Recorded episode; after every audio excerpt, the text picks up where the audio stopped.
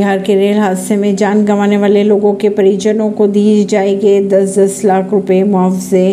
केंद्र सरकार द्वारा रेल मंत्रालय ने बक्सर बिहार में नॉर्थ ईस्ट एक्सप्रेस ट्रेन के बोगियों को पटरी से उतरने के चलते